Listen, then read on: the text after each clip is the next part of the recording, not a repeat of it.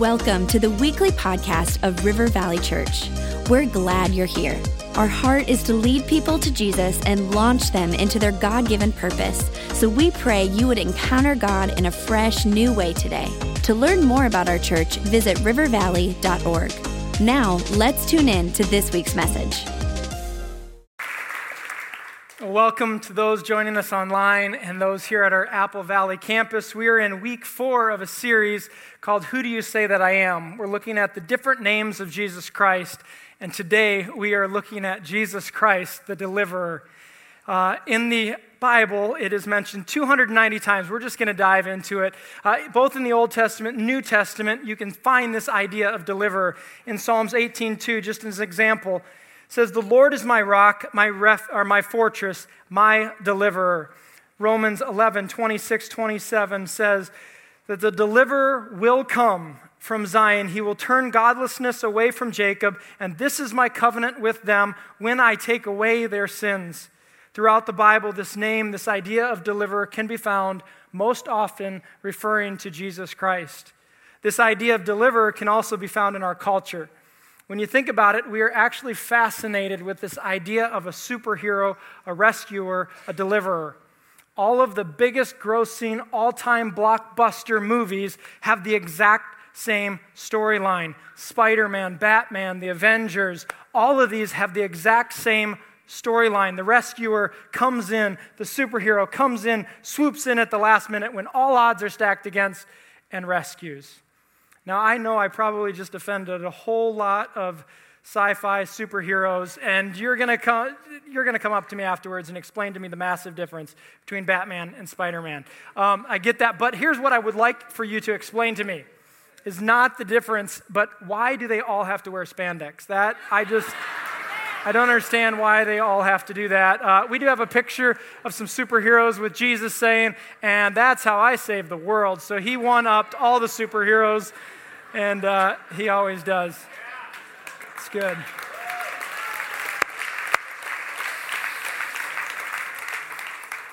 But that's a movie. Superheroes aren't real. What about your life? Have you ever been desperate for a deliverer to show up? You hit rock bottom and you just needed the deliverer to show up in your life. You were desperate.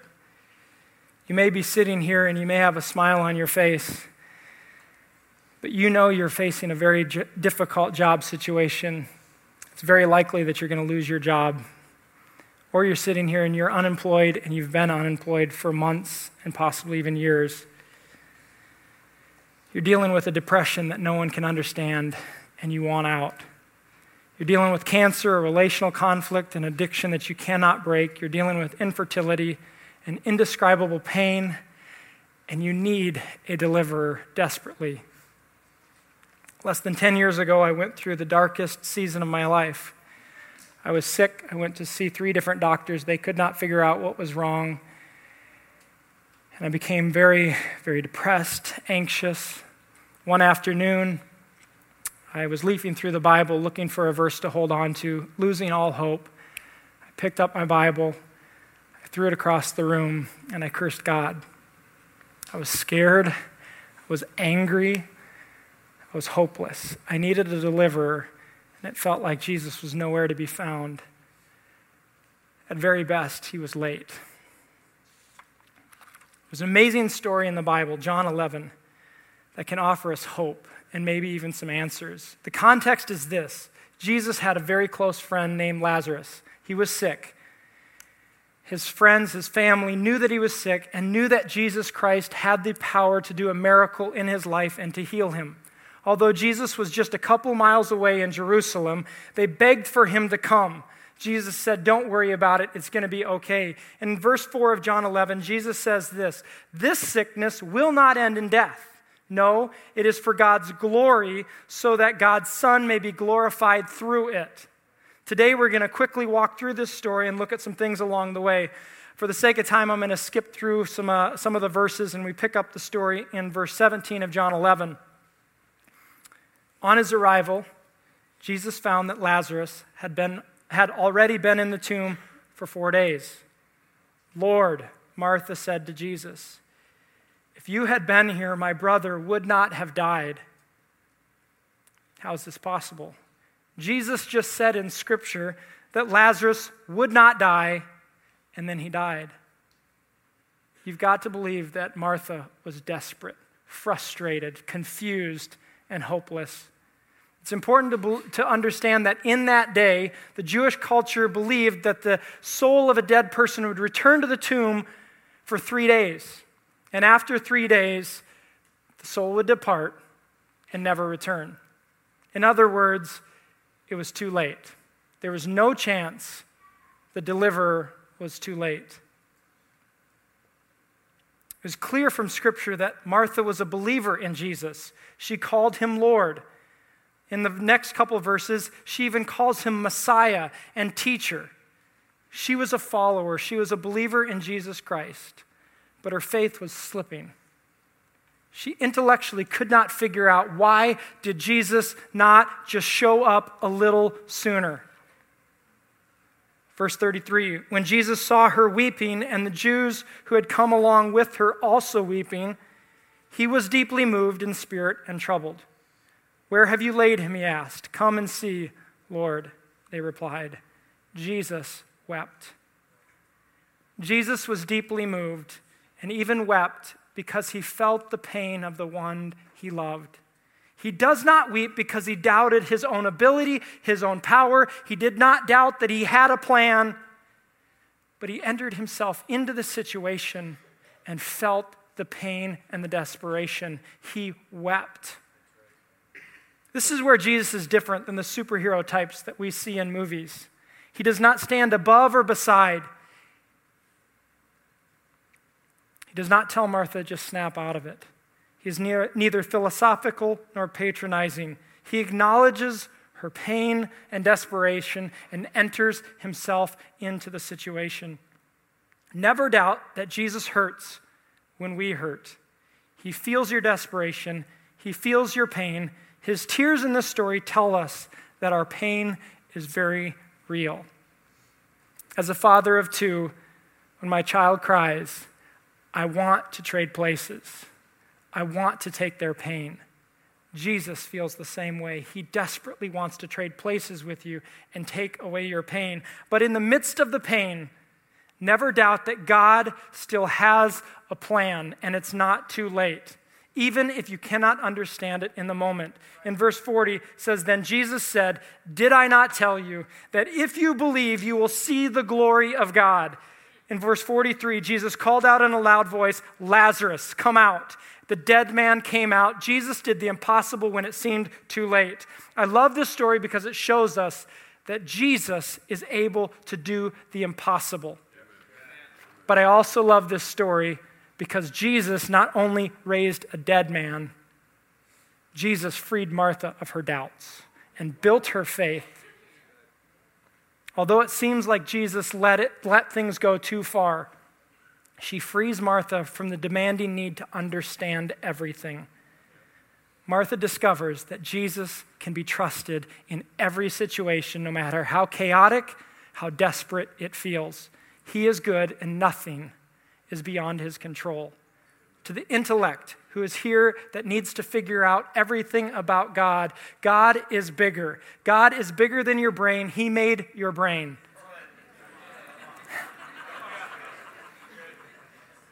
Here's the point of the entire story. Whenever there seems to be a delay in your life, it is for your good and God's greater glory. Think about the woman that was sick for 12 years. In Matthew 9 20, it speaks of this woman who for 12 years was dealing with this sickness. She desperately prayed. She heard that Jesus Christ was coming through this town. There was a massive crowd. It says that she fought her way through the crowd, and the moment that she touched Jesus Christ, she was instantaneous and miraculously healed. In a moment, she was healed. But her moment took 12 years. Don't miss the details of stories. It's too easy to read stories like this and hear stories like these in Teen Challenge and forget how hopeless and desperate they were for a deliverer when we find ourselves in situations, we can think of every detail and every reason why Jesus is just too late. but he's not. It is absolutely painful, and he feels your pain. He weeps with you. But it's not over. It's not too late. The final chapter has not been written. Do not give up.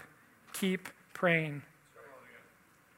But you say, I've prayed, and I've prayed, and I've prayed. I love what one of our missionaries, Dick Brogden, to the Middle East, says about unanswered prayer. Remaining faithful in spite of unanswered prayer reminds Satan that God is still greater. Think about the mother who's been praying for her drug addicted son or daughter, and day after day, week after week, month after month, year after year, is faithful in prayer. Picture God and Satan have a conversation. Day after day, faithful prayer. Month after month, God turns to Satan and says, Satan, you got anyone like that? That doesn't give up? That still believes that I can come through? God is not done. He still has the power to do the impossible in your life. Your story is not over.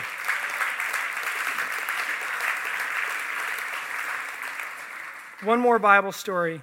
Stephen, this is my favorite one in Acts 6 and 7, says that Stephen was a follower of Jesus Christ who loved his life even more, loved Jesus even more than his own life. He did amazing signs and wonders. He was bold and courageous for Jesus Christ. But many did not like what he was teaching about Jesus Christ. The Bible says that many took him outside the city and then began to throw rocks at him and kill him. And with his last breath, he said, Lord, do not charge them with this sin. Some of you may know that Stephen was the very first Christian martyr. History teaches us that the blood of Christian martyrs is the seed of the church of Jesus Christ, which you and I have the privilege to be a part of. Stephen not only proudly and courageously lived, but was willing to die bravely, not for himself, but for God's greater glory. Stephen knew that there was a much bigger, grander, greater mission that Jesus was sent on this earth for than our comfort and our pleasure. Stephen understood that this life is not about him, but about God's glory and his mission. Even in death, God's glory can still prevail. Christ gave his life to deliver us from our sin and set us on mission for his glory we can and should give more, do more, and be on mission for His global glory. Our mission in this life should be for His glory to reach the ends of this earth. Today, as we sit here, 40% of the world has never heard the gospel of Jesus Christ one time in their life. I believe it is the greatest injustice in the world. We should live, do, give more so that his glory would reach the ends of the earth. Jesus has a plan for your life. The challenge that we face when we, when we read Bible stories and hear stories like we've heard today is that in a matter of minutes, we feel the tension and we see the deliverance. But insert yourself into year 11 of the sick woman. How desperate were her prayers? would he ever come through? Or imagine being one of Stephen's friends who saw the rocks crushing against him and he took his last breath and they felt like it was useless. They could never have imagined the glory that would come through the death of Stephen. Think about this the ultimate delay was actually the ultimate deliverance. Jesus Christ hanging on the cross. When he took his last breath, you have to believe that many of his followers thought that Jesus had failed. But what seemed like the end was actually just the beginning. The beginning of our freedom. The beginning of our forgiveness, of our deliverance from our sin. Three days later, Jesus did the impossible again. Rose, seen by 500, and ascended to heaven. It was the perfect plan, it was God's plan. The deliverer made a way for us to be saved and to be put on mission for his glory. I began with the story about the darkest time in my life, and I wished I had time to share more details. But less than 10 years later, I'm standing here in front of you because God was not too late. Because Jesus Christ did not give up on me. Even though I was hanging on by a thread, He said, I still got a plan for your life, Justin. And He used River Valley Church in ways that you don't even know. I came to River Valley broken, hopeless, thinking that my best days were long gone.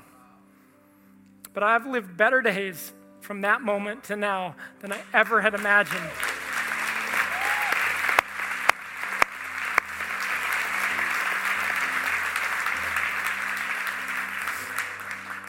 You bow your head and close your eyes? I just have a few questions I want to ask you.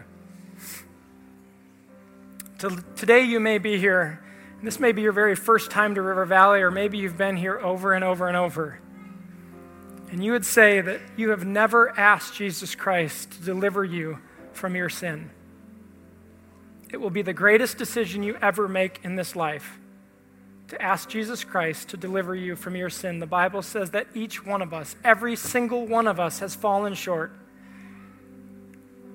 and sinned.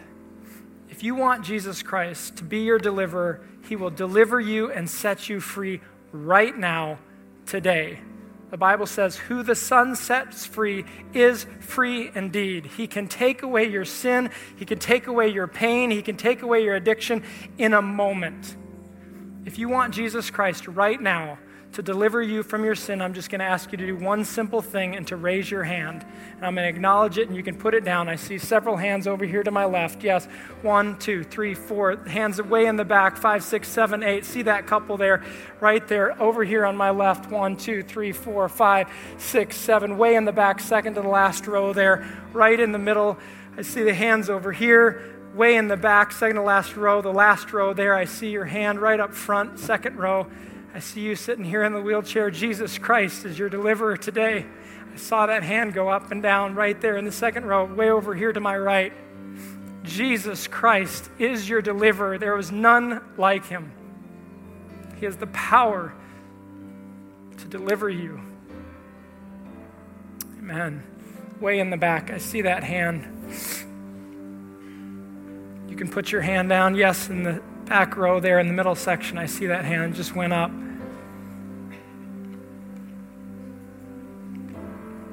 anyone else. Say, I know I've messed up. Buddy, I see your hand standing on your dad's lap right there. Over there, yes. So good. So good. Jesus Christ, the deliverer. Amen. You can put your hands down. Maybe you're here and um, you have asked Jesus to deliver you from your sin but your faith is slipping. You're dealing with something and you're just holding on. Intellectually, you cannot figure out how it's possible for God to deliver and redeem the situation that you're in. But you want us to pray with you that you would not give up, that you would not lose hope, that you would continue to trust that Jesus Christ is not too late, that he can still come through for you. If that's you, would you just raise your hand? And we want to acknowledge that. And we want to pray for you that you would not give up, that you would not lose hope. Every delay, somehow, some way, God is able to work it out for your good and His glory. So many hands. You can put that down. You can put your hand down.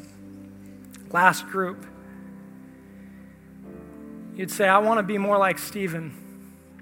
I want to live for your mission, not for my own comfort, not for my own pleasure, no matter what it costs. I want to live for your global glory. If that's you, I want you to raise your hand. You are a believer, you love Jesus Christ, but you know that you need to get on mission to send his glory to the ends of the earth. You want to do more, you want to give more, you want to be more for his glory I love this church. I love the heart of this church that want to see Jesus Christ glorified in all the earth. Such a powerful response. You can put your hands down. Let me pray for you. Jesus, I thank you for redeeming, for delivering us from our sin. It's not by our own works, it's not by our own effort. It is by your sacrifice that you are able to take our sins away. Your word tells us that if we confess our sins, you are faithful and just to forgive us of our sins and cleanse us from all unrighteousness. We thank you, Jesus. Jesus, I pray for those that are just hanging on to that thread of hope.